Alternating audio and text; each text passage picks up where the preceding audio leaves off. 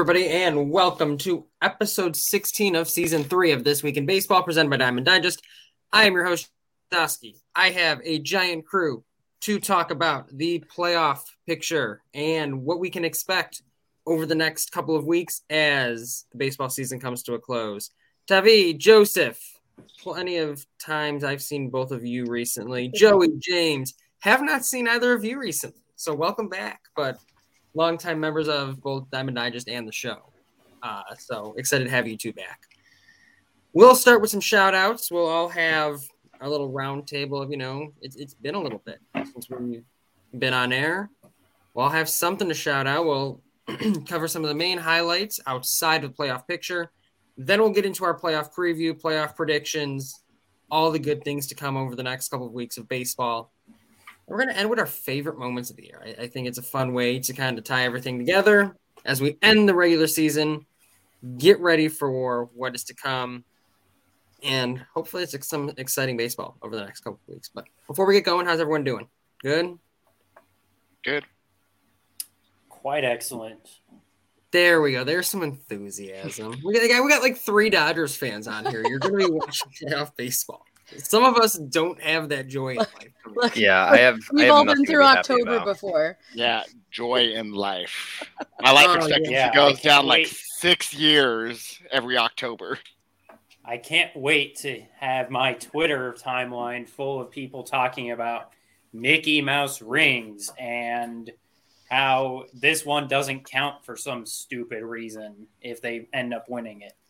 So I mean, look at it this way: the two teams that I support are going to lose a combined like hundred and uh, two hundred and one games this year.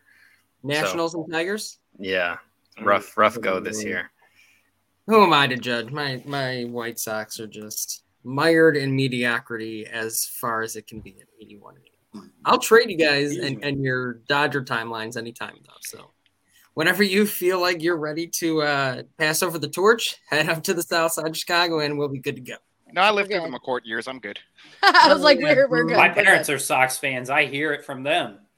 Yeah, it's uh, it's not a fun time, but well, um, we'll get into that a little bit because that there was some news on the south side that was not an 81 and 81 record. So, but let's jump into shout outs. This is what we'll do since it's been a little bit everyone's got something they want to talk about. And rather than try and fit it in or squeeze it in somehow, let's just give everybody a chance to shout someone, something, someone, anything out in terms of what's happened in baseball for the past couple weeks. Tavi, let's start with you. All right, I'm gonna get real depressing real quick. Uh, so here's the. All right, let's not start with you. no, it's not that bad. Um, so around the All Star game, I'm sure if you were kind of paying attention, there was maybe a blip that came across your either Twitter dash or radar about uh, the workers, the stadium workers at Dodger Stadium unionizing. And the big thing was that they were going to strike the All Star game, All Star week. And they ended up not doing that. Um, it's not going well for them right now. Uh, their unionization efforts are very slow. Um, no official, no one's wanted to go on the record about it, but I've talked to a couple stadium workers, you know, in passing. I talked for a long time to a security person. It's not going well. Um, they're not doing them right. There's union busting tactics that are happening. Um, now, this is based off like one person kind of complaining, so um, please take it with a big grain of salt but it's really really frustrating to be so proud of what's happening on the field and what's going on with the team and like you know the the positive masculinity and the friendship and the bonds and everything that like they really tout happening on the field when it just feels like they're really doing the people who make their stadium run uh, down and dirty uh, it was especially galling that I kind of heard this during that Diamondbacks uh, stretch because they had just done this um, ceremony, like celebrating how many years several stadium workers had been there, security guards, um, ushers, things like that. Um, so it's really frustrating. Um, I've kind of been chatting with some actual real reporters who don't just talk about butts all the time uh, about trying to like get into this. Um, I don't want to talk a whole lot about it because I haven't really fact checked anything because that's not what I do. I talk about butts all day. Um, but just know that it, it is not the fight is not going as well as I think people think. Um, or at least it wasn't according to some of the people I talked to. So um, just be aware uh, something may happen during playoffs something may not happen during playoffs. Um, it really depends on i think in the next couple weeks what happens how negotiations go. There are a lot of contracts that are up in november that were again here's it like supposedly there were contracts that were up in november that were supposed to be renewed by now already and they have not been. Um, and there was some skullduggery with uh, addresses and payments during the pandemic. So just be aware that might be a thing that happens and it also might get paved over like you know with so much mustard on a dodger dog but like it just um it's really frustrating to kind of hear stadium employees talk that way when you're walking out of like you know i think it was like win 106 when i left you know um and so just just just be aware uh, if you do go to Dodger Stadium, if you travel there for playoff games, just be super nice to the con- the the the uh, the stadium workers, and um, you know they're going through it and they're trying to be uh, fair and get fair pay. And um, the Dodgers and Levy, the corporation that's technically running their payroll, um, doing some weird, not great things, according to uh, a handful of people I just kind of chatted with. So that's fun. They're trying to do something that doesn't happen a lot. And yeah, you're trying to set the foundation for others to follow past, and it, it's not going to be an easy path. Yeah. Just, there are union jobs at the stadium. I, mm-hmm. I please don't quote me on this, but I think security is union, and there's a couple others. But they're also just having problems getting in touch with their security reps, and it's it's there's there's a lot going on behind the scenes that fans are not privy to unless they stop and ask. And i really encourage people to you know within reason like don't hold up the line because that just makes their job harder. But like if you see someone with a union strong button on who's not really you know doing something vital maybe uh talk to them about it and ask their opinion and let them know that you know you're behind them and you hope that they get fair pay because they they help run the stadium and they help they help make these amazing wins you know fun. Right. And i think it's something where like you said it came out around the all-star break you heard about it and then you stopped hearing about it. So people yeah. stop not stop caring about it but stop putting well, it stop hearing about it yeah. Yeah it's you stop caring about it it's not at the top of your mind. So it's it's nice to have some sort of an update. It's yeah. not great to hear. It's not a great yeah. update, but it's. and I do. I, I do want to reiterate that this was just based off like one or two people. I don't know if they knew the whole situation or, you know, they could have just been grumbling. But the fact that they aren't unionized yet, that they are, they're being shady about it. And it's not good. The less you hear isn't necessarily a good thing. But. Yeah. That's what it comes down to. So the other thing that is worth mentioning that is true is that they had a Twitter account that was mm. documenting the the move, and that is now gone. There is no, uh, as of right now, at least that I could find. And the person I talked to, one of them said that they were being severely discouraged from going on social media about things, which is never a good thing. Right.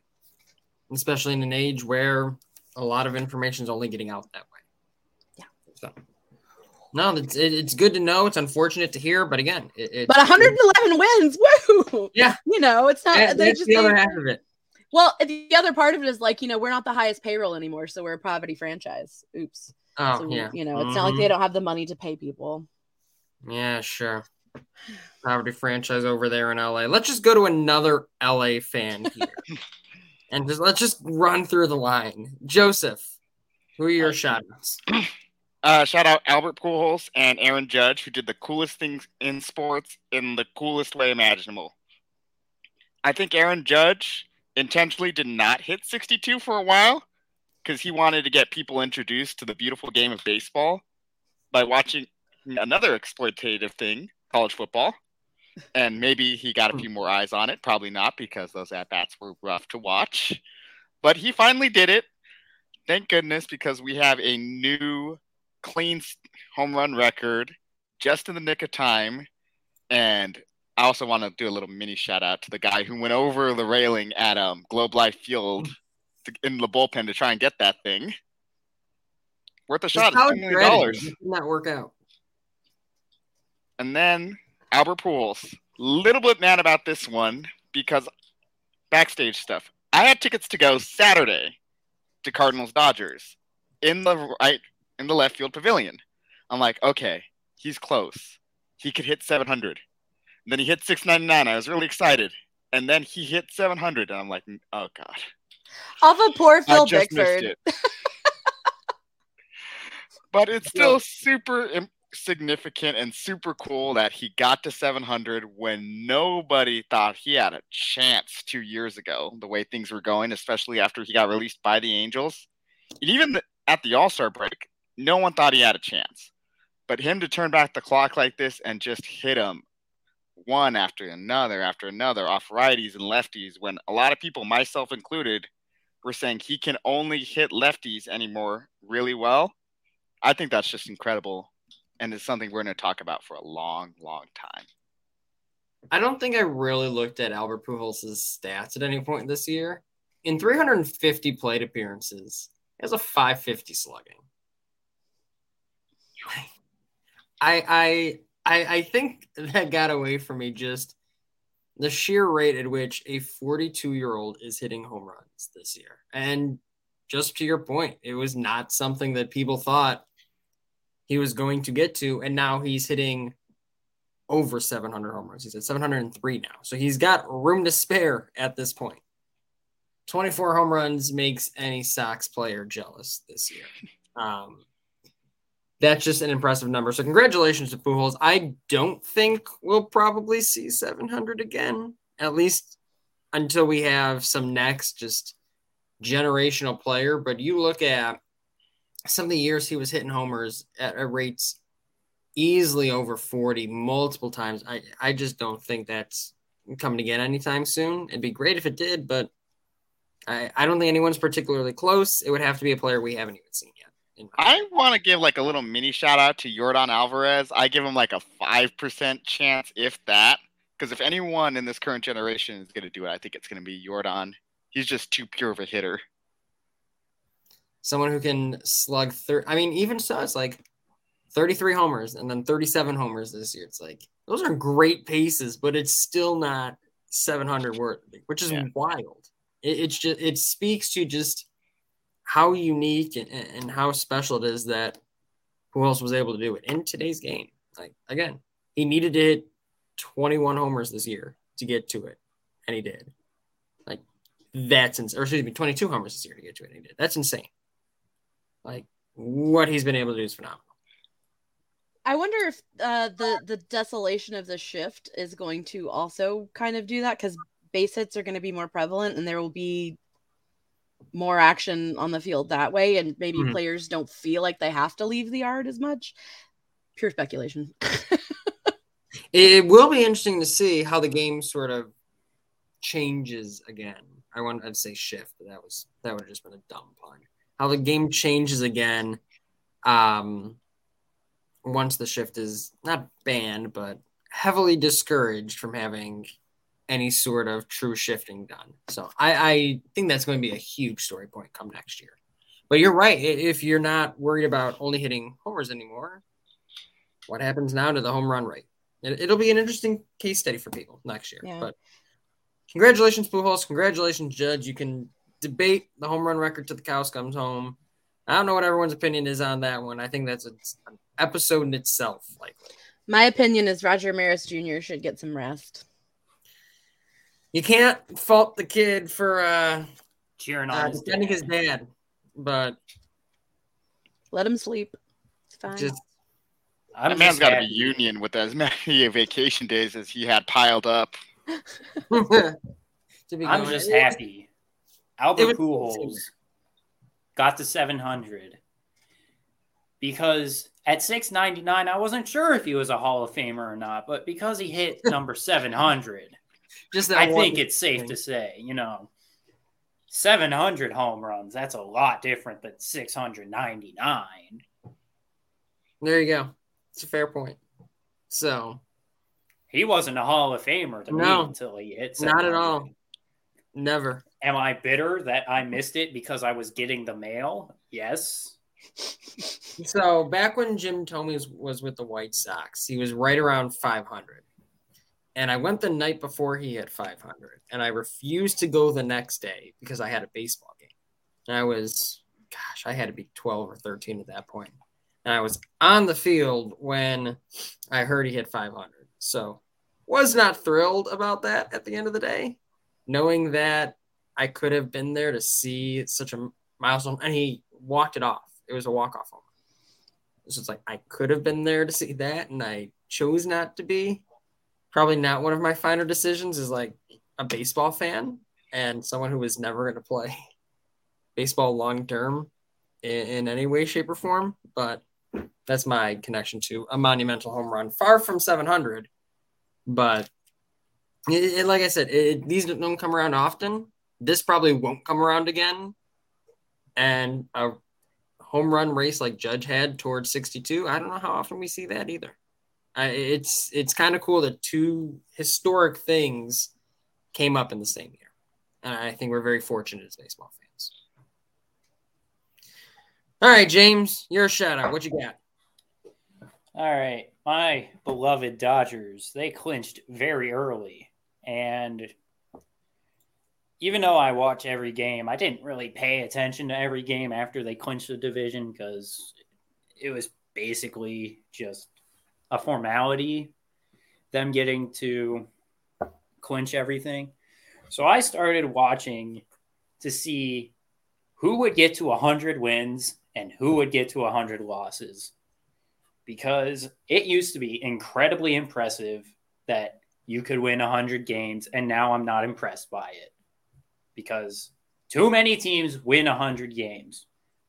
This is the second time in the last 4 years that four teams have won 100 games. And if the Yankees had won today, it would have been 5, which would have been a record before 2017, 300 plus win teams happened five times. And it's happened in each of the last five full seasons. So that, and we have the most 100 loss teams ever, which is uh, not fun if you like the Reds or the Pirates or the Nats or the A's.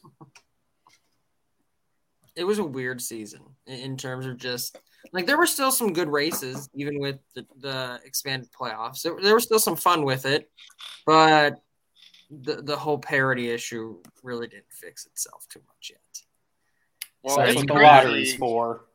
Going back to James's point, like last year, it felt incredible that there were 200 win teams in the same division out west, and it Mhm. happened again this year out east, and no one said anything.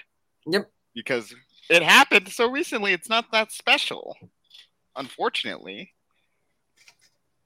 yeah that's part of the thing it's it's, it's a larger conversation about us uh, still the game where it's trending where it's been heading and it's still a frustrating conversation it's like well It, what did we fix sad. What what did the lockout fix? As of now, I don't know. Maybe you got to knows? get more than one season, but that's just being optimistic to be optimistic. I'm just sad that I'm not excited about the Dodgers winning as many games as they did this year as I should be because I've just grown so numb to teams in general winning 100 games every year because it just feels like it's there's going to be a few of them that do now. Ooh, I think your Dodgers fan is showing. Yeah. Oh, man. and I'm a Dodgers fan. I think it's Like, amazing what this team has read done. this computer. Like, I Yeah. I mean I I I, I it, it's I think yes it, it is it is a little more common than is happening um but we are we are witnessing baseball history right now. Like there's never been a team that has been this dominant. Well, maybe maybe back in 18, you know, tungsten arms whole days, but like you know this this this this franchise is kind of amazing. Um, and 106 wins came in second last year. That's that's amazing. And I mean, you know, maybe do we do we want a loss year to make a hundred, you know, sound special again? I don't know. I, I like I like being spoiled. I'll continue to be spoiled. Yeah. I also live in a market where the fans kind of just hate baseball because the owners are so inept and they paid Kris Bryant a lot of money. So I mean plantar fasciitis or whatever is they're not... uh, very bitter constantly. well, let's just let's put it this way. Uh, who was it that I can't remember who it was it uh, posted talking about how Dodgers had three million more fans come to the stadium than the Oakland A's did, and that is you know that's the top and the bottom, right? And mm-hmm. I went to I went to a game in Oakland. I went to a, a, a two games in Oakland actually, and I'll tell you right off, uh, ownership investing in the stadium is and not investing in the stadium is so apparent like it is it is vastly disparate. Like they're both like Dodger Stadium is so much older than the Coliseum, right? But it doesn't feel that way because ownership has kept up with it. And huh? Third oldest in baseball. Yes. Um. So it does, but it doesn't. It doesn't feel that way, right? Because it's current. Um. Part of it is I feel like uh, ownership has abandoned the stadium, has abandoned keeping up. They do have really nice toilet paper, though. I will say. Um. But the city has also kind of really abandoned them. Like it's really easy to be like, "Oh, there's a lot of trash around the stadium." Not a lot of trash cans. Um and the one trash can I did see was overflowing. And like, "Oh, there's a burned out car. How long has it been sitting there? There's a plant growing through it." like you know so i think it's a partnership of ownership in the city and I, don't know enough about the situation to to know who's to blame or if there is anyone to blame or if you know they have other priorities than than that oakland has a lot of a lot of uh different issues that it has to, struggled with recently you know um but it's just apparent that one team like even in between the innings like the cap shuffle was boring. Like no one won a cap. There'd be like a cap shuffle and like it was just the audience like oh i won or i didn't win. Like there was no nothing with fan forward. Um i'll tell you all the employees were super nice and everything but like they just did not they didn't do anything for the fans. And it was really really obvious that none of these decisions are being made with the audience in mind. And ultimately like even if you're like oh i'm building the team to win you know i don't care about the fans. You care about the wins. You do care about the fans right? Like without the fans without the wins that's just not going to happen. So it's just it was so starkly obvious the the difference between a franchise that thinks about making money in the form of pleasing fans in a franchise that has no apparent or obvious concept of how to do that or if they're even trying. They're not trying because they want to move to Vegas. It's sad. that. I mean, I think Oakland's a great market. Uh, it's sad what's going on there. Uh, I know they have a passionate fan base. The attendance oh, yeah. is not related to a lack of fans. It's just the fans are fed up with the product. Mm-hmm. And, you know, I, am going to mention this because it's close to my heart in Colorado. Fans go to Coors Field. Doesn't matter if they're Rockies fans, it's usually not Rockies fans. But the Monforts, they love people like myself who go to do- all the Dodgers games there because they just love the color green and they don't care about the team. They just care about making that money. If it means having a great stadium experience, then we'll that's the difference, that. though. That that's the difference. They're invest. Well, the one advantage Monfort has is that he's a real estate guy, right? Or the the Rockies have. He's a real estate likes, guy, so he's a meat packer. Yeah, but but he also owns a lot of the, the the the area around the stadium, and so it's to his advantage to want to get fans, and it's to his advantage to be as fan friendly as possible. Oakland does not have that. There's there's mm-hmm. there's nothing, you know, it's it's it's literally right next to a lumber yard. Um, so they've made no effort to make it comfortable. They've made no effort.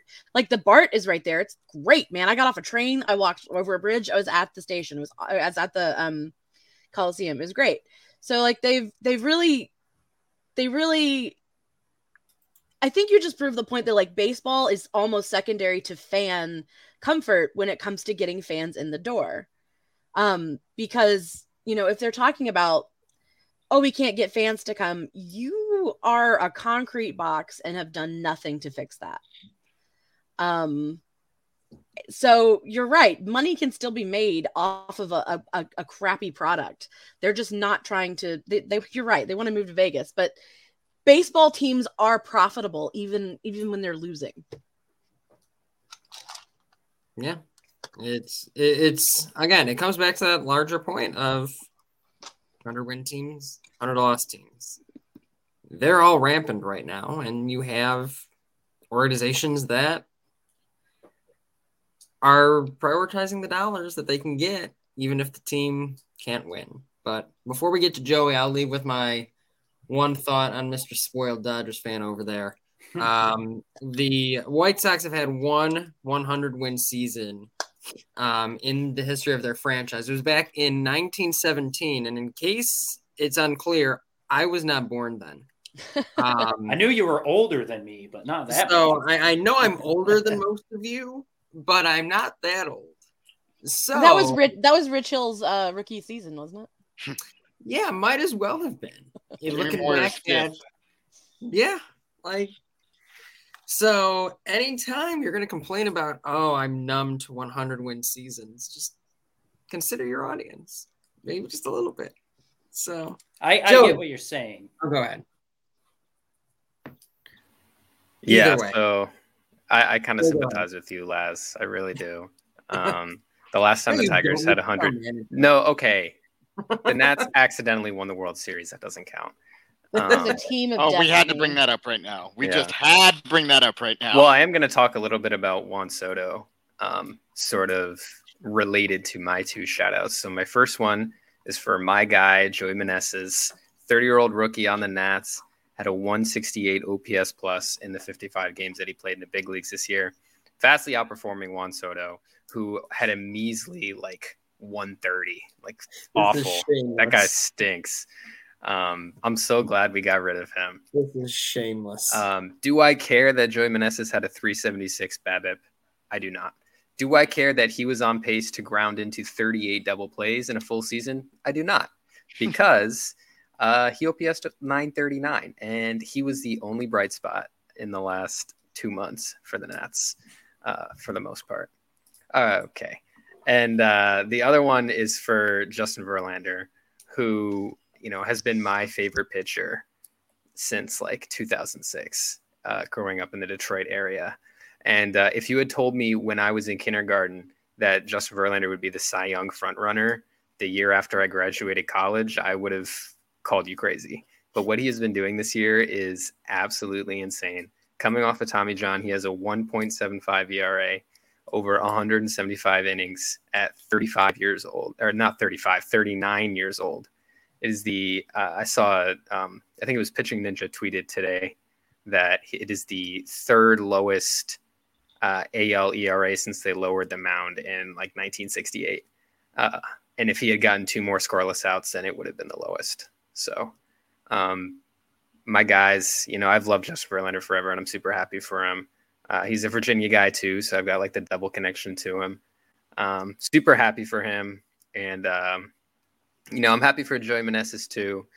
Um, I don't know that he's going to have the career that Justin Verlander has had, but we can dream.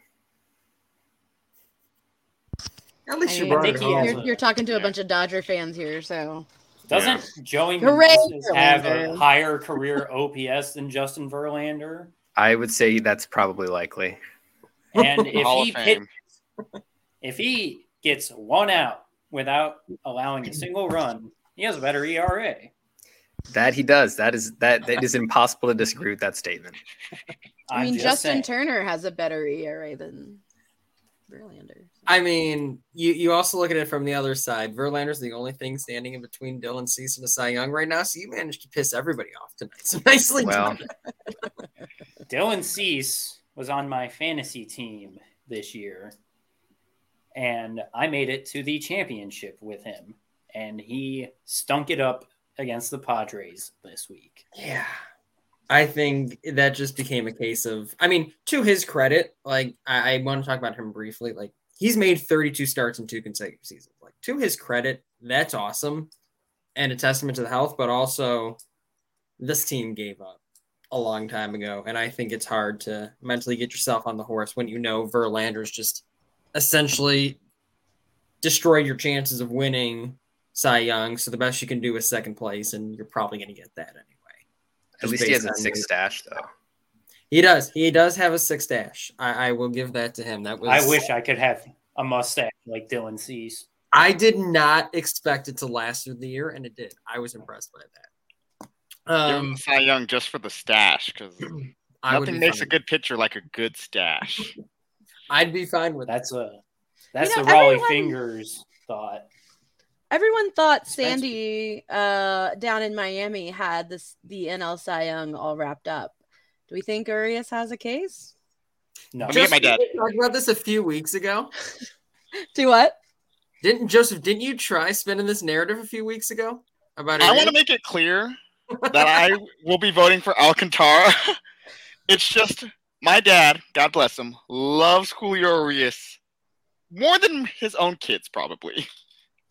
I And- mean, Urias has more wins. He's got a better ERA. Just going back to last year when he won 20 games, he's like, You're voting for Urias, right? I'm like, No, I'm not voting for Urias. I'm sorry. He's not the Cy Young. I just had to bring it up because he will not listen to me on this point. So I just thought, hey, maybe like three other people can make the argument. He still vehemently Nope. is pushing the Urias Cy Young narrative. I'm going to be voting Alcantara. He threw, what, 50 to 70 more innings than Urias and basically the same ERA. Let's see here. I'm looking it up. Urias, 175 innings. Alcantara, 228. Jeez, what a workhorse! I know. I didn't realize it got that high. That's rather impressive. Yeah. I will say there has not been a lot of press around Urias um, for the fact that he has, you know, the best ERA, and you know there was some downtime and stuff like that. But I, I it, it, it's weirdly quiet on him. I'm not really sure why. he's the third most famous person in the rotation. I was gonna when say everyone's yeah, that's true. the loaded team um, kind of. And the skeletons in his closet, I don't Yeah. think people want to give him his Yeah. flowers. Yeah, I, I will say it. it he, And uh, there were two and it's really it's really sad because like a majority a large section of the Dodgers fan base are Mexican American. I'm Mexican American and it really like it really touched me last night when he clinched the ERA title. The first Mexican American pitcher to do it playing for the Dodgers, Fernando with Fernando Valenzuela comparisons and for that fan base it really touched me but Alcantara Cy Young, I'm sorry. He might finish top three though. You never know. I- I would vote He- for him. I'd give him a second two. place vote. I wouldn't give him my first place vote. I'll be curious to see. He's probably I, it starting will game one. because just looking at, I think the NL Cy Young in particular, it, it's a little bit of it's a little bit of what do you value. Mhm. Where does your and it'll be a good test of. I think the AL's locked down. You you can't have your ERA start with a one and not get the Cy Young. Right. But in the NL, um, you, you're in a situation where you have, again, a scenario of what do you value? Do you value innings? Do you value ERA? Do you value wins per replacement? What's going to be the value? It, it, I, I'm very curious to see how the voting goes now and, and kind of how this uh, season or how the seasons have changed um, some of the voters over time. So, my last thought, my shout out will be to the end of the Tony La Russa experiment on the South Side. A lot of us knew the ending to the movie before it even started, and we still got the ending that was expected. I, think the most frustrating thing is the idea that you know we probably knew that the game had passed a Hall of Fame manager by in the past ten years. Probably all knew it at the time.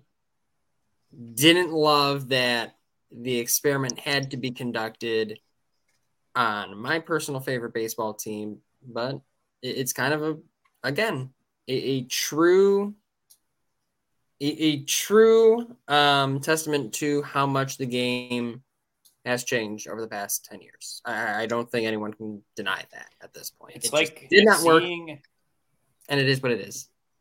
It's like seeing a trailer for a movie. You predict the ending the minute after you see the trailer, and then you go see the movie, and you're like, "Wow, that was a piece of shit." It's, I knew everything that was going to happen. Yep. I don't know why I just wasted twenty dollars and two and a half hours of my time. Man, I just eh, on one hand, like I'm glad he's gone, but the other hand, Pardon like it's French. really sad to see. I say fuck all the time. It's fine. Um, I think it's I really don't mark us sad. as child friendly on YouTube. We're fine. um, I I just think it's really sad to to watch just like someone like just blow up his career like that. Like, what's I- he going to be remembered for? Not not his excellent career. He's going to be remembered for falling asleep on the bench. So and yeah, was so the I- one last ride worth it?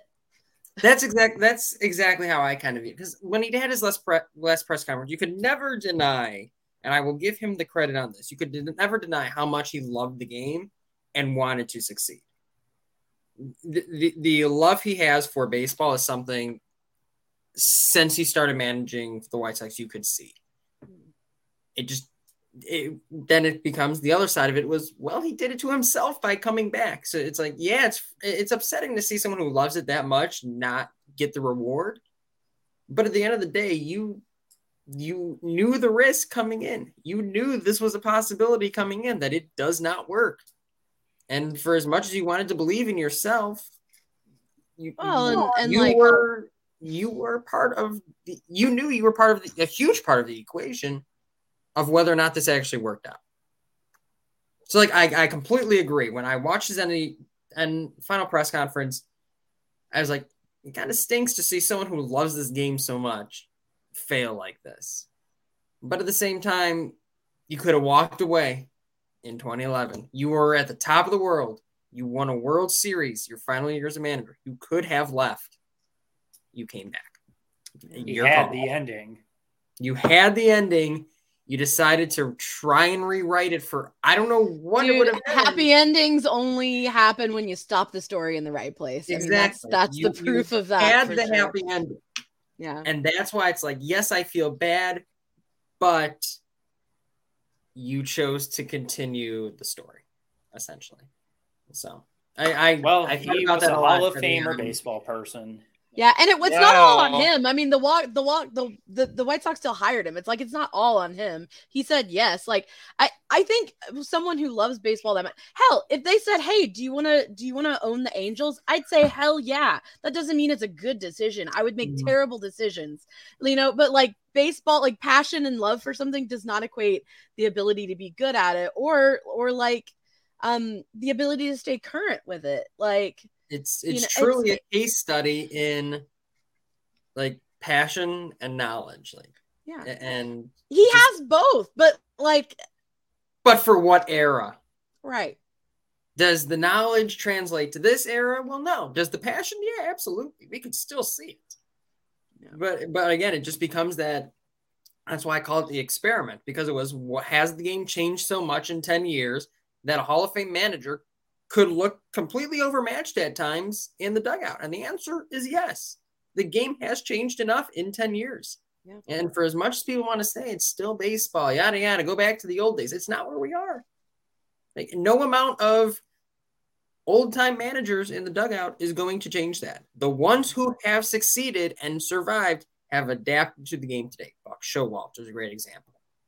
Those who have adapted to the game as it's changed have been successful. LaRussa I mean, Bob. Bob Melvin, uh, the, the Padres right now, like literally the guy who bridged the gap, right? Right. Like That's a there's a example. movie about it and everything. So you know, it, it- yeah, So it's the end of the experiment. Sox fans feel the relief of a new start, but also this team's in a lot of trouble right now.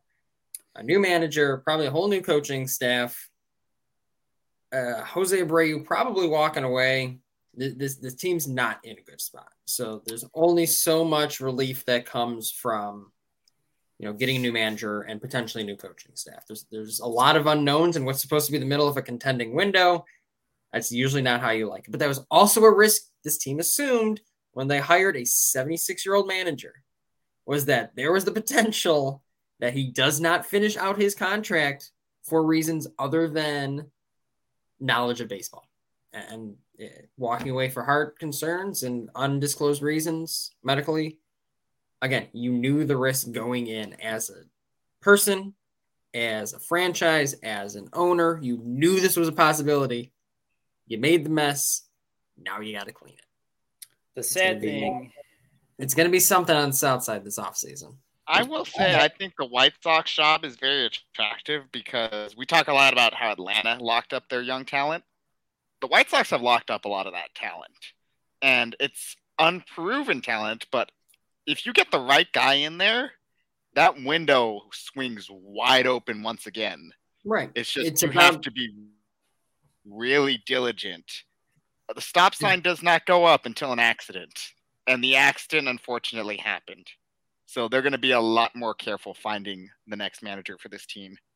I think they just have to look at it and say, this did not work. Clean everything up, change processes, let the manager at the top dictate his staff, which really hasn't happened recently. There's been so much carryover. It can't all carry over every single time. Let the manager dictate his staff. Let the staff and the manager dictate the analytics use. Let everything join together. And again, in many ways, the Sox have dug their own bed. It's or made their own bed. Now they gotta dig their way out of it, essentially. I combined like six different uh, phrases. That's how flummoxing this entire Tony La Russa rehire era was. like there were six different figures of speech in that like little rant, I guess, whatnot that meshed together. But anyway, I, I think we're at that point where, again, it's a team that is as mediocre now as it was when it started the rebuild. You have more talent. You got to find the right person for it. Otherwise, you're going to be sitting on the outside looking in while we talk about playoff predictions. And for as much as I've been ready to have the Sox in it all year, they're sitting at home. So, Dodgers Nation on Diamond Digest gets to talk about um, the Dodgers for this. So, let's talk about the playoff picture. Let's talk. We're going to do a little postseason preview here as we kind of head to the next segment of the show. Here's what it looks like.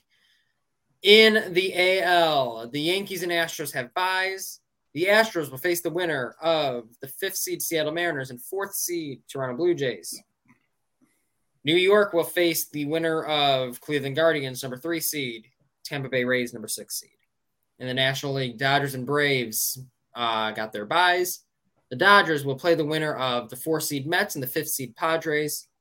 The Braves will play the winner of the three seed Cardinals and six seed Phillies. I'll start with this. Most intriguing wild card round matchup is which one? Cleveland and Tampa. Why? Because if Cleveland does what Tampa does well, it's just, and both managers are really smart. I would love to see this just be a battle of the bullpens because you know Shane Bieber and Tristan McKenzie are going to do their things in games one and two. And you have to survive one of those games if you're Tampa Bay. And then game three is basically going to become a battle of the bullpens, and both of these teams have really damn good bullpens and offenses that aren't necessarily the best either.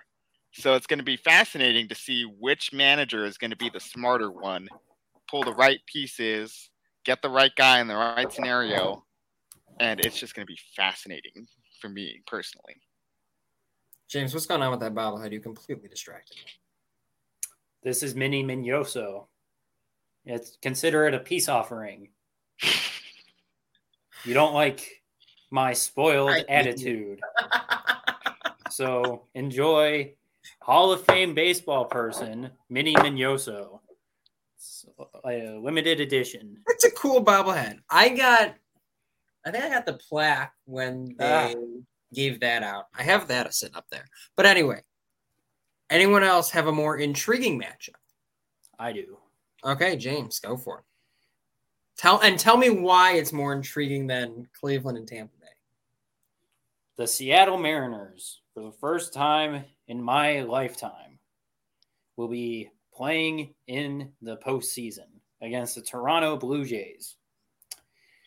And the young talent on Seattle and Toronto, I would say, is far more exciting than the talent in Cleveland and Tampa Bay. You know, you got Julio, you got Vladdy and Bo Bichette and Alejandro Kirk.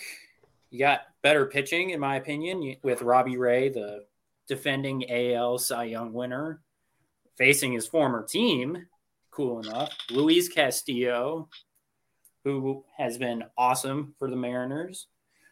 Logan Gilbert, who's been awesome this year in his sophomore campaign. Kevin Gausman, Alek Manoah, like those are all stars, if not superstars. It's a loaded series full of talent, full of intrigue. I mean, it's going to be exciting. That's the one I cannot wait to watch personally. Yeah, if that series was in Seattle, I think the building would be shaking like at every That's a two fair straight point. count because it has been so long. And the Rogers Center is just something else in October. So it is going to be a very, very fun series regardless. Like we're there's going to be one moment from that series. I'm going to make the call right now that we're going to talk about for the next five years. Well, Because we're still talking about of the, next great. Bautista, we're still yeah. talking about the Bautista home run, aren't we? Yeah. been It's going to be the next great years. rivalry if we're being honest. Like all the young talent that's everywhere, it's going to be the first of several knockout mm-hmm. drag Right. boxing matches for these two teams. That's a good point. The pessimist in me really enjoyed watching the Mariners this year, so I would like to see them go far. Let me ask this question, and Tavi, maybe I'll start with you on this one. Yeah. Who has the easiest path to the World Series of any team? Depends on if the Mets win or the Padres win. Because I, I Okay. honestly, I, I may be jinxing us now, but we've had trouble with the Padres or with the with the Mets. We have not had trouble with the Padres. We've seen them a lot more often. I think if the Mets win, um, it's more of a crapshoot. I think if the Padres win, I think, I think we've seen them a lot this year and have done well against them. Um, as far as depending on yeah, depending as- on rival. Yeah, I I don't know that as good as the Mariners and Toronto is, I don't know that anyone beats the Astros. Um f- from those two teams. I don't know if either one of them can do it. Um so I think I think they have those two teams have the hardest path because as soon as you face the Astros, you're probably facing you're probably facing the Yankees, maybe Cleveland, Tampa, you know, if they're on like the right trend, I think it's probably the Yankees. Tampa Bay always pulls out some devil ray magic at the end. Um, but I, I think I think Seattle and and um the Marin I'm sorry, Seattle and Toronto have the hardest path. Um, as for as the easiest, I think it does. I think it does depend on if if we face the Mariners or the because um I I'm pretty confident against the Cardinals or the Phillies. We know we've had problems with Atlanta in the past, but I, I think I think we're I think we're a better team than them right now. Um, it always comes down to who's hot and who's hot when. But you know, knock on wood, Cody's really hot right now, and Trey Turner seemed to wake up a little bit, and Freddie, you know, all of the guys, all of our like the big four were kind of like a little bit hesitant there, and they kind of perked back up in these last uh, couple games. And honestly, like I didn't expect uh, much out of the series against the the Rockies because we all remember what happened to Max Muncy last year in the last game, right? Like no one like not not getting hurt and and staying sharp and staying loose Right. even is important. So um I think we've got it pretty easy, honestly. Uh and I'm sure I'll eat every bit of those words at some point in a pie because I am a Dodgers fan. So I am I will holding you to that- that. Braves. I've I don't know the specific date, but they've been playing on a 114 win pace for a while. So they're the only team that has maintained basically the same pace as this Dodgers team for a very long period of time. So Atlanta has to go tired. through the Dodgers, and conversely, Yeah. the Dodgers have to go through Atlanta. Yeah. New York really doesn't have that big of a problem until Houston in the LCS. And it has to be their year at some point to beat the Astros. Like the Astros are the reverse giants. Like they don't make the World Series in even years. They only do it in odd years. So I'll say like the Yankees probably have the easiest path because they can handle both Tampa and Cleveland and match up decently well against Houston. So they at least have an easy ticket to the LCS. You're not wrong. It's just what do they do when they get there is the problem. James, He James, stole my answer. He stole my answer. So it's two for the Yankees then. The hardest path is the Mets. Padres are a good team. Uh, Darvish has constantly been good against the Mets, and Blake Snell uh, has been good in his postseason career. So that tough pitching, not fun to deal with in a three-game series. Then you have to play the Dodgers, who won 114 games, and then God forbid they beat the Dodgers, you're probably facing the Braves, who you lost the division to and also won 100 games, along with the Mets. So that's probably the hardest path, in my opinion. I don't. I will say, looking at that now, that is a drastic drop off for the Mets between being a two seed and being number a number four seed. Like if I was rooting for at- the Braves. I didn't want to face them in a short series. The longer it is, the better. like if you look at sort of like how, how things sh- could have shifted so like for example if the yankees weren't the ones who won the AL East and somehow the blue jays pulled it out for like if you start to kind of mix and match teams just to kind of create different matchups i don't think there's a worse combination or, or worse difference you could have created for a single team than the Mets going from either playing the Phillies or the flawed Phillies or the Cardinals, who are just always solid but aren't going to be the world beaters, to having to play San Diego, then LA, and then if you get lucky, probably the Braves. And then if you get lucky again, probably either the Yankees or the Astros. Like the change in their path, looking at it just in a picture, It's drastic. is insane. And it's, it's just depressing if you're a Mets fan. Absolutely. for the then, God LDS, you're only forbid, going like- to have DeGrom and Scherzer once. You're not pitching Right. them on short rest. Yeah. You'll have them at for the LCS, but you're probably facing Atlanta at that point, who And hit them DeGrom- really well recently. Degrom's recent numbers have not been good. Mm-hmm. Yeah, I was gonna say like God forbid like Machado or Soto like just connect with like one of those Degrom fastballs, which has kind of been the formula teams have been using to beat him. Joe Musgrove is sitting there Game Three, and that is gonna be a tough matchup, even in Citi Field. Like I don't want to face Joe Musgrove in a Game Three. He's probably the scariest Game Three starter you could have had in this scenario in a wild card series. So you lose one game if you're the Mets in this path, you are screwed. It is going to be so much harder for you to go anywhere after that. I I just can't like like I said, I just can't believe how different of a path it is for the Mets. I, I think that you, you're absolutely spot on, James. That is the hardest path by far, and they made their own bed, right? That like they truly they had They that had chance. They had a chance to win in the final weekend. right? Look, Atlanta's been great all uh, for the last like what four months. They've been playing Mhm. insanely well, and the Mets played at like a 97 win pace. So it's not like the Mets collapsed like we're used to seeing. It's not like this.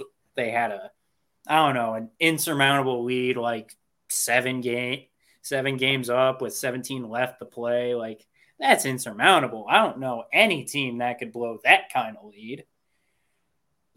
I mean, it was neck and neck for most of September, Mhm. and they had the opportunity to control their own fate against Atlanta, even with a one win. And they Right. lined up their best starters, and they just couldn't get it done. You had to feel for them at a certain point because they didn't collapse.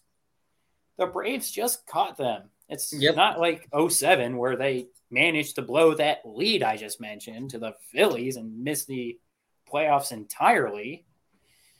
They didn't do anything like that. They just played ball and did really well.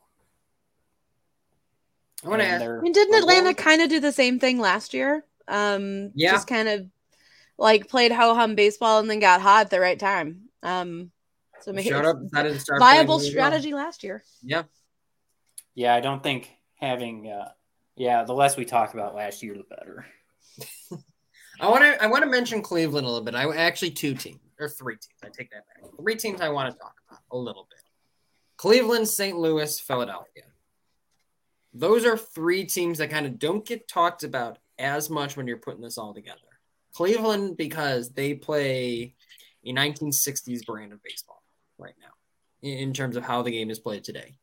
St. Louis because they're kind of always there, just always solid, using the crappy NL Central to their advantage.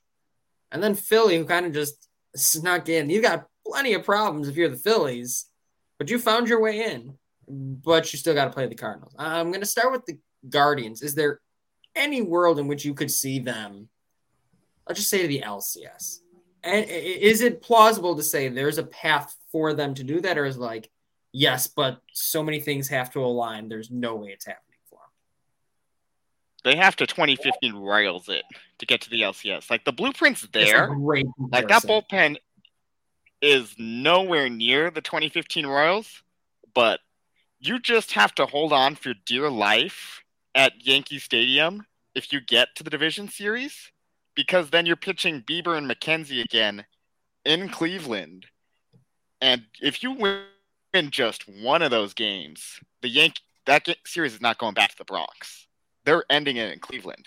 You got to hold on for dear life and just get it to the two aces and just hope no one in the bullpen even like fails a little bit.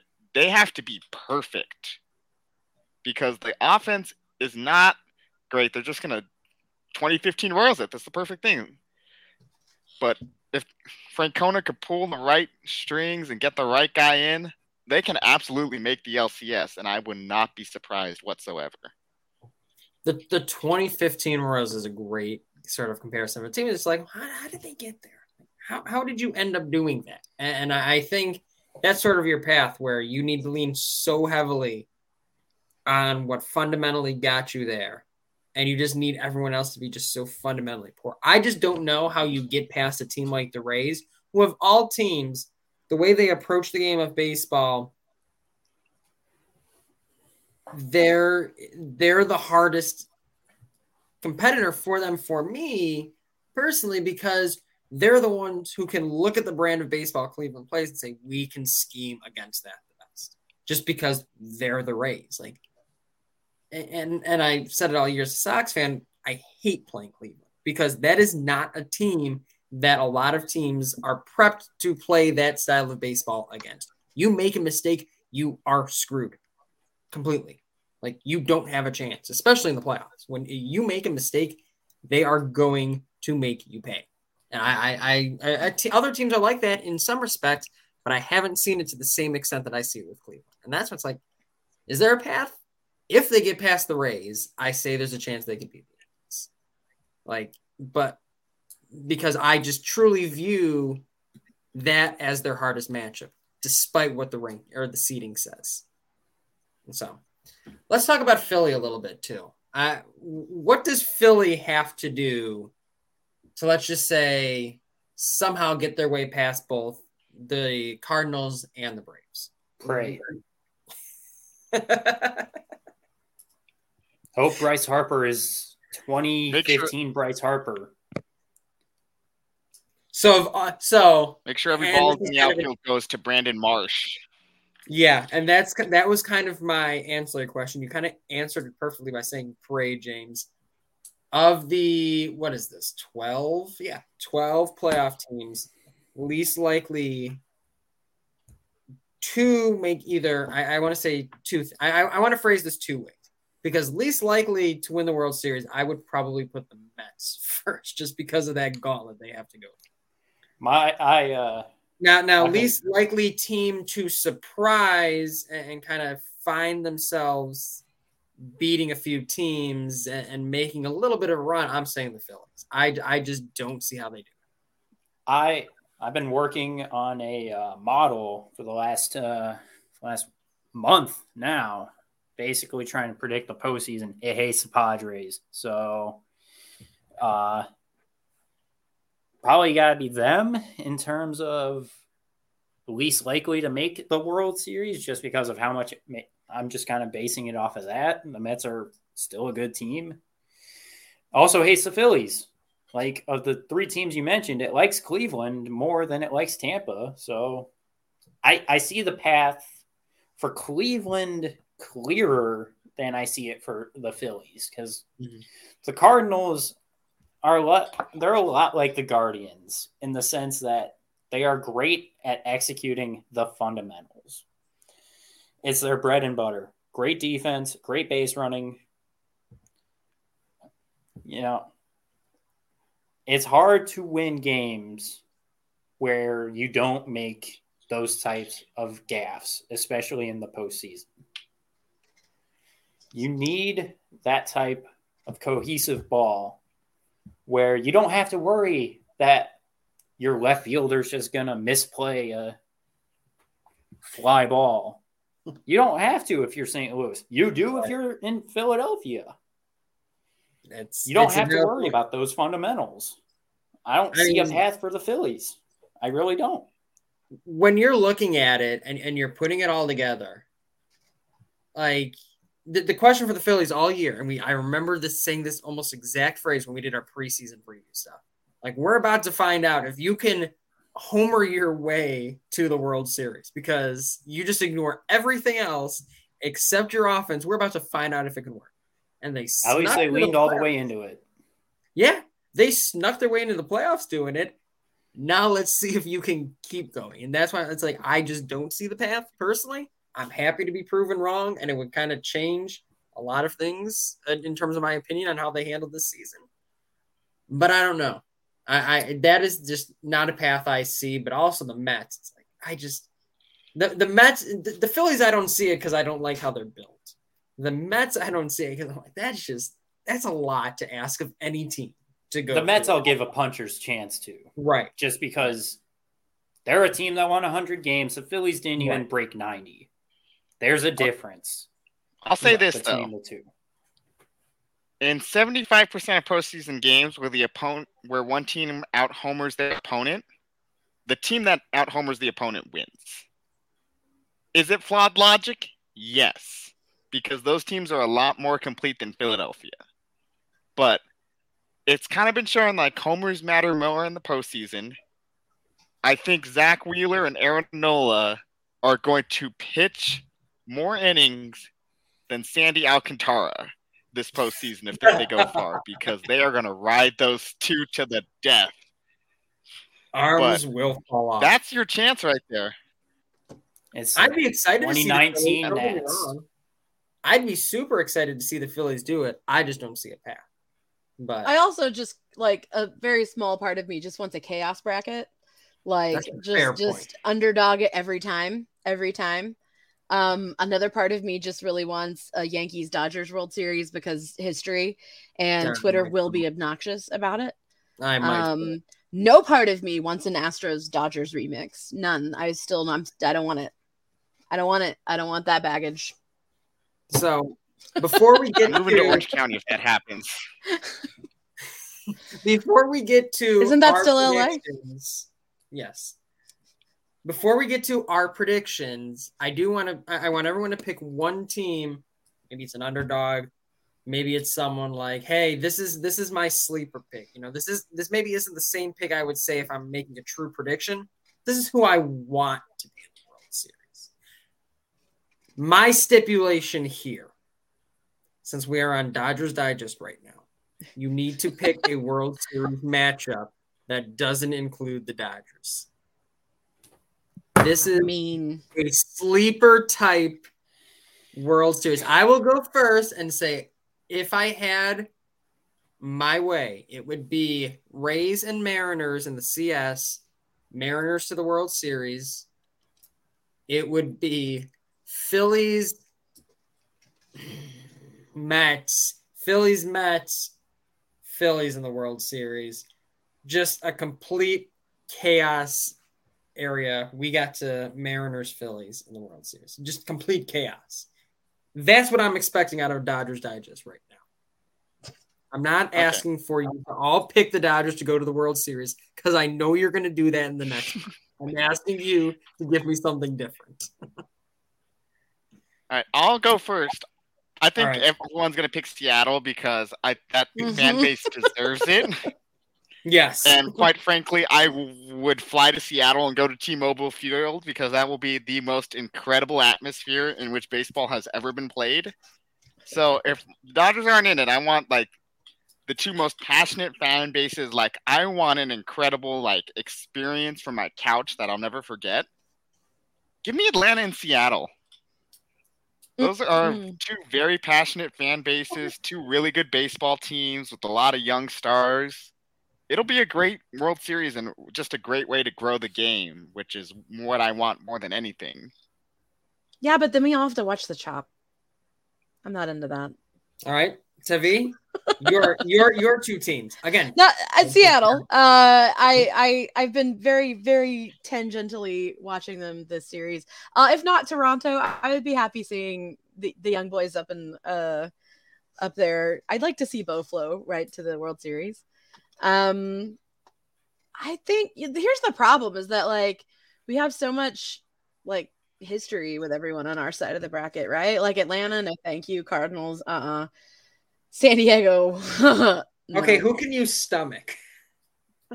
Phillies, I got Mets. Honestly, Mets. I I I would Okay.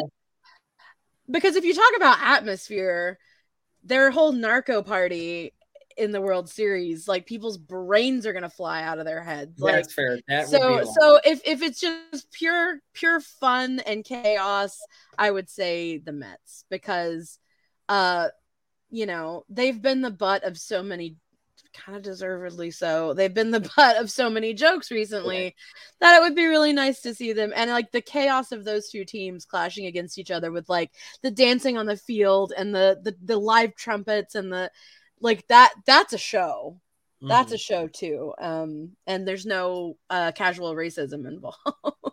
I mean I, it's just such a shame that that team embraces that because you're right. They are such an electric team. They could just not do that one thing and be a lot more palatable to a larger portion of the of the audience.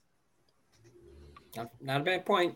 James, before we get into our actual predictions, your fun prediction. What, what would you like to see in a perfect world where the Dodgers aren't your favorite team? In the perfect world where the Dodgers aren't my favorite team, the Mariners are my favorite team. Okay. So the Mariners and who are they playing? Well, let's go through that National League. I hate Atlanta with a passion. St. Louis doesn't deserve jack shit. The Mets, Just it's Carson. funnier for them not to be in the World Series. The Phillies don't have a prayer. Who does that leave us with? The San Diego Padres. And you know what's going to be even funnier? To it'll br- it'll make my heart that is two times too small grow to be three times too big. Is when Julio Rodriguez hits the game-winning RBI, gets the game-winning run in to break the hearts of all those stupid Padres players in Game Seven in Seattle, and Fernando Tatis doesn't come close to winning another World Series. Manny Machado doesn't come close to winning a World Series. tatis is None of them. so. None of them come close again. That was their chance, and they lose to Seattle, and that will make my heart grow. It would bring me the greatest amount of joy if it weren't my beloved Dodgers. I think it'd just be funny, like Machado hits an absolute laser off the wall and then just jogs to first again. And I've seen that too many times. All right, I've done it long enough. I'll give my my actual prediction first. I do think we're going to get. I think we're gonna get Astros Braves. I don't. I don't see a way around it. I think that I. I think a little part of me sees the back end of the Dodgers bullpen, and goes something may or may not happen there. That's just me. I Dodgers, agree with that, Braves. buddy. Excuse me. Astros Braves, and then from there, Houston. I don't know. I don't. I don't like any of my picks. I don't like it. That's what I'm going to go with. But all right, Dodgers Digest. Tell me who the Dodgers are playing in the World Series. Okay, I'm going to preface this by saying in the preseason, I picked the Brewers to win the World Series over Toronto. The Brewers did not make the playoffs. So I'm going to weaponize my powers of the jinx here. And I'm going to say it's Yankees over the Mets in six. Ooh, that would be fun though. I would not hate that. Because, James? like, if I'm I take my homework thing off. A lot of the rotation does not have postseason experience. We don't know what Gonsolin's going to look like. Anderson has one postseason start. We don't know who's going to be closing games. I hope to God it's not Evan Phillips because we need him more to put out the fires beforehand. There are little things that kind of concern me, and I'm getting serious 2019 vibes from this team. So I hope I'm wrong and that I put the jinx on the Mets, but that's what I'm going with. James. I'm a little split here, Jordan, and I'll tell you why. My gut. I forget how much fun it has is to have you on these. Well, I, I, I like to I like to spice things up, make it a uh, make it a show. It's a, it's entertainment at its heart. I'm having fun. I have a model that says Dodgers Yankees. I think the Yankees suck. I I was a bold dumbass who said the Yankees would not be in the postseason. I also said a lot of teams that were in the postseason would be, but not the Yankees. But my model loves the Yankees. I don't. So model says Dodgers over Yankees. My heart says Dodgers over Astros. Mm. Because the Astros are the best team, but I hate them, so they're not winning the World Series. Tavi, bring us home. Yeah, I'm just not ready for another Astros uh, lineup, even though most of most of those players are gone, and I just I don't know. I, I don't know if I'm emotionally ready for that. Um, I I I want to I want an East Coast West Coast proper New York Los Angeles battle, um, in the World Series. Uh, I'd like to see uh, just for the sake of old times, uh, New York, uh, um, the Yankees and Dodgers.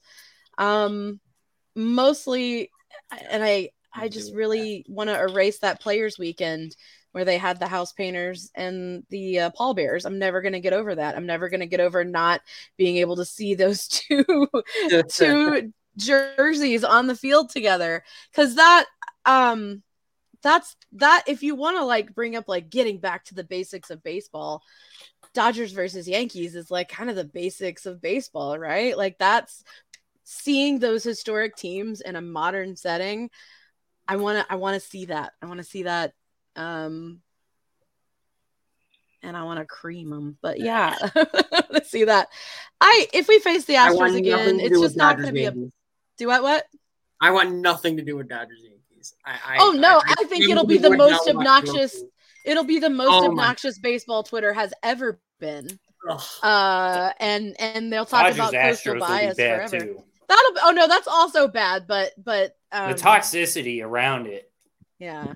Dodger Stadium would be the most toxic environment any sporting event has ever been played in.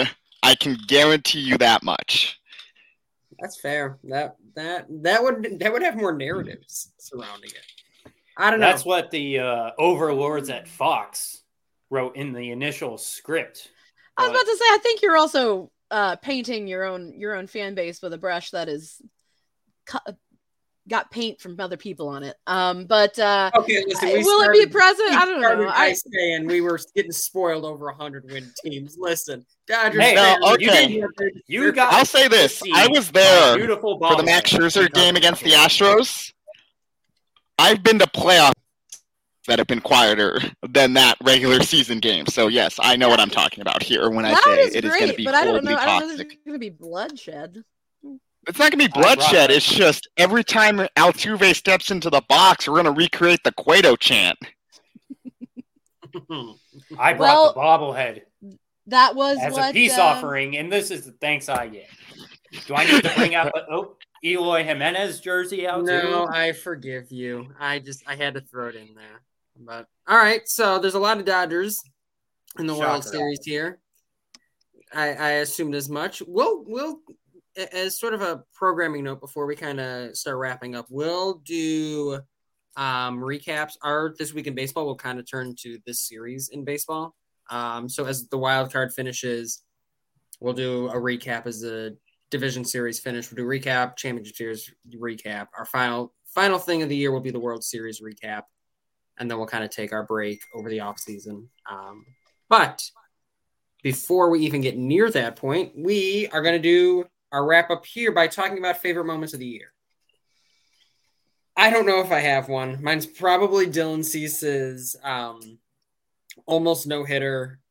Um, I just I I'll be I spent a lot of time writing a lot of articles about team a, a team that should have won more than it did, and it it was not fun. So I'm gonna go with Cease. Just the entirety of Dylan Cease was awesome. Um, and the almost no hitter as I sat in a booth at dinner and somehow kept myself composed enough to not flip out when he didn't get it. Um, rather impressive on my part, I will say. Um, but a bright spot in what was a pretty disappointing season as a White Sox fan. But the Dodgers fans, I'm sure, have plenty more special moments. And let's let, let them take it away. Tavi, we'll start with you. You know, I I don't know that I have a standout moment. Um Just too many in a 111 win season. there's well there was well there wasn't like in previous years like it definitely would have been Hyunjin Ryu's homer or like Cody sliding out of his pants during his 100th RBI which is hilarious, you know, I was there for that. I don't think I had as many stadium moments this year that involved necessarily the team but the people I was there with. Like um last night I think is one that's going to stick with me even though we lost. Um, I was there with a friend who I hadn't seen in a while, and we got to catch up. And it was this just this real ballpark moment of like getting to watch some good baseball. You know, Joey Gallo did hit a home run, which was nice to see. Um, but like I think this this season has been more like it's been more chill and as amazing as those 101 wins have been it hasn't it's been just it's just been excellence across the board but it's but it sounds really but it's like routine um in a really delightful and safe way again knocking on all the wood i can touch Oh, this has been my. Um, this, I'm so sorry, but but uh but but if there is a highlight that involves like baseball world it would have to be the hotness bracket phenomena that happens every year this year was particularly delightful I figured you'd get a plug in for that one. uh, I- I if you're not familiar or if you're we're a Dodgers minute tw- or fan, an hour 20, and we still haven't gotten the plug. Well. I, I was gonna do it instead of the Dodger Stadium, but I was like, let's get the depression out of the way earlier. Um, so McKenna Martin puts it on every year. There's a hotness bracket. Uh, not not not it's not the whole 40 roster, but uh, it is seeded. Uh, some of the matchups are tough. Uh, but it's for charity. It's for a, a charity called Peace Over Violence, which uh, fights against domestic violence. This was inspired last year uh, by a certain someone, and we're gonna keep rolling with it. Um, but uh, I just saw during this podcast that someone I I did uh if you're on the TikToks, I did a TikTok about how like going through the bracket and just the really tough decisions because like you want to respect these guys, but that's not the point of the bracket, right? The point of the bracket is to objectify a bunch of man meat and to donate to charity. You know, that's that's But the it's deal for charity, so it's it's for charity. Um, and someone tagged Alex Vesia's wife in it. Oh my god! And I talk about him extensively. So um, That's awesome. you know. That is awesome. so off the field, just now during this podcast, seeing that Alex Vesia's wife probably saw me just uh, purposely and intentfully objectify her husband was just a top top ten moment there. And then in stadium, you said it was all the friends, so the real treasure were the friends of. The real treasure was the friends and go. the wives we horrified along the way. Yeah. James, what about you? Uh, there's two things that stood out to me over this season. One of which was the first homestand. Uh, everyone kind of knew Freddie Freeman was an Atlanta Brave. I think they did him really dirty in that whole uh, Matt Olson trade. But that's a story for another day. He comes to LA, and everyone knew, like, look, it's a different environment. Like, I was shocked when he wasn't going to return to Atlanta. So everyone chanting Freddie, like to welcome him to LA, it was really heartwarming, you know, and it, it meant right. a that lot first to him. double, that double where he saluted, that was you're right. That was that was special. That first homestand was electric. Yeah. yeah Whenever he was good- at the call. at, at the plate, it was uh, I, I'm getting emotional talking about it now. It was it was something you don't see very often. It was just really heartwarming to see a really nice guy be welcome to a new team in that way. And the other thing was watching Tyler Anderson pitch because I'm a sucker for those stories where it's like, hey, look, he was all right, but watching him pitch has been a joy because he's been awesome. That's a good one. I don't I like that. I mean, there's a lot of talented players on the Dodgers, but the ones like my favorite player has always been Justin Turner, or my favorite hitter, I should say, has always been Justin Turner because of the way he built himself into a major league hitter. It wasn't he was the best player who went to the Dodgers. He became the best hitter while with the Dodgers and seeing Tyler Anderson kind of follow in that where he became an all-star with the Dodgers. It it was fun to see. And I hope he comes back in the offseason. I don't know if he does, but it was a pleasure to watch him this year. I like that one. Joseph, bring us home for the episode. What do you got? What's your favorite moment? to preface this, I remember um, eating Carl's Jr. in the backyard with my mom and my brother, yelling at our television because Dave Roberts has just pulled Clayton Kershaw in the middle of a perfect game. in what may well have been his last chance to get the ever elusive perfect game. Thank you very much, Hanley Ramirez. So, my friends and I decide on a whim we're going to Anaheim. Dodgers, Angels. They're Angels fans. My buddy and I were Dodgers fans. We're just going to go, right? They've never seen Kershaw pitch before. And after the first three innings, I sarcastically tweet out, I'm like, oh, nine up, nine down. Then it's 12 up, 12 down. Then it's 15 up, 15 down. And then we're at 18, and I'm shaking in my seat because I'm so nervous. Then we get to 21, and I swear to God, I'm going to die of nerves in my seat. And not only did he do it, but he took away Ar- Robert's argument. You know, we're preserving the arm. We didn't want the pitch count to be high because he was at 71 pitches through seven innings. And just the experience of being there, even though he lost it in the eighth, just feeling that and watching him chase what should have been his a long time ago is just something I'll never forget, quite frankly. And it's always going to stick with me no matter what. I, I think the buildup.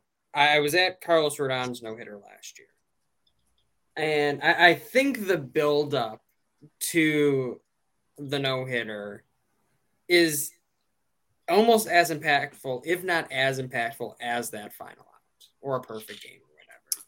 Because you're Lucky. sitting from about like you had said, like the fourth or fifth inning, you're like, oh my god. But you still got four innings to sit with that sort of anxiety, that sort of nervous energy. You got to sit with that. So, like, it, looking back at it, sort of those nerves you have to sit with, that sort of build up to the final moments, like, that's just as impactful thinking back to it. Like, I didn't move. I had my leg crossed. I was sitting there after like the fifth inning. I I did not uncross my leg the rest of the game. Like that. That's how weird. Those are the things where it's like, yeah, the game itself was memorable, but like you're saying too, just going and experiencing the nerves of it, like, oh my God, this is this happening type thing. I, I think that's so cool. So I, I very much relate to your experience there. And I have a little personal history too, because my family, we were fortunate enough to have Dodger season tickets. And in 2014, like just this random game wasn't selling. And my dad texts me, he's like, hey, get ready, because I'm to pull the tickets down in like 15 minutes and we'll just go. Kershaw's pitching. And then right as he's about to pull them, they sell for about face value, right? And we're like, okay, whatever. We don't have Spectrum. It's their first year on Spectrum. We don't care. And then we look at Facebook and we're like, what the hell is happening? And we missed going to Clayton Kershaw's no hitter by five minutes. And I will always be a little bit bitter about that.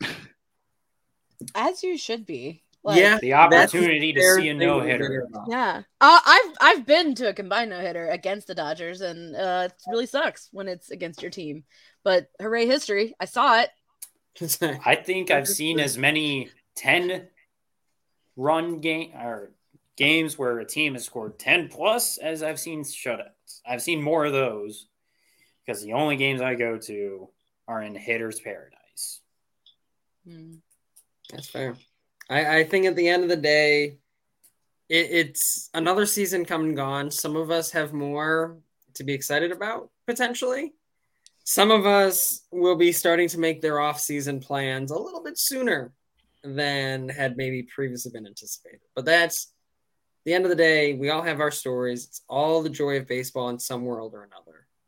The um, credits are here, Laz. You get to leave. Yeah, I get to be done watching baseball. yeah, you're talking about off-season plans. Is like I don't have to watch this team for another few. Yeah, I'm like I'm done with it. Like I can just in my my hope. You're gonna be can, itchy by November. You're gonna be so be. itchy. Don't you know get me wrong. I will be. um, it will be nice though to just sit and watch a baseball game and just just try and get back to like, oh, that's how much I love yeah, like, it can be fun to watch games with the, where you have no skin in the game. That's for sure. Exactly. Like, and when you have a team that you write about so at, at such a high die-hard level that doesn't meet the expectations you had set out, it it gets hard. So getting to experience this from the outside, it's like, all right, all right, this is why I love baseball. These are the cool moments. Like seeing, I, I wanted to mention that, and it'll be the last thing I say before we kind of head out here. Um, some of the cool moments of the players retiring. Kurt Suzuki yesterday, Stephen Vogt, or Vogt with his kids announcing him at the at bat today, and then him ending his career the same way it started by hitting a home run. Like that kind of stuff is, it's like that's why we all love baseball. At the end of the day, like we'll have plenty to talk about in the playoffs, but I think it's cool to end with like favorite moments and kind of see the end of some careers at the end of the um at the end of the season, just because it's like that's where you rediscover that love of baseball. So that's just my two cents. Like I said, I don't have a skin in the game. You're all kind of just sitting there like, shut up. Like I got so much panic baseball left in front of me. So a whole week to stew about it. Exactly. Well, me, I'm enjoying this weekend because I won't be able to enjoy my weekends for a long time. That's what I'm saying. It's like, yeah, you're probably like, shut up, Jordan. It is. Hey, it look. I, I'm happy that I don't have to talk to my parents about the White Sox anymore. I am too. Trust me. So, um, well, Dodgers fans, good luck. Thanks for joining on, Tavi, Joseph, and James. Um, I made it through an episode of Dodgers Digest.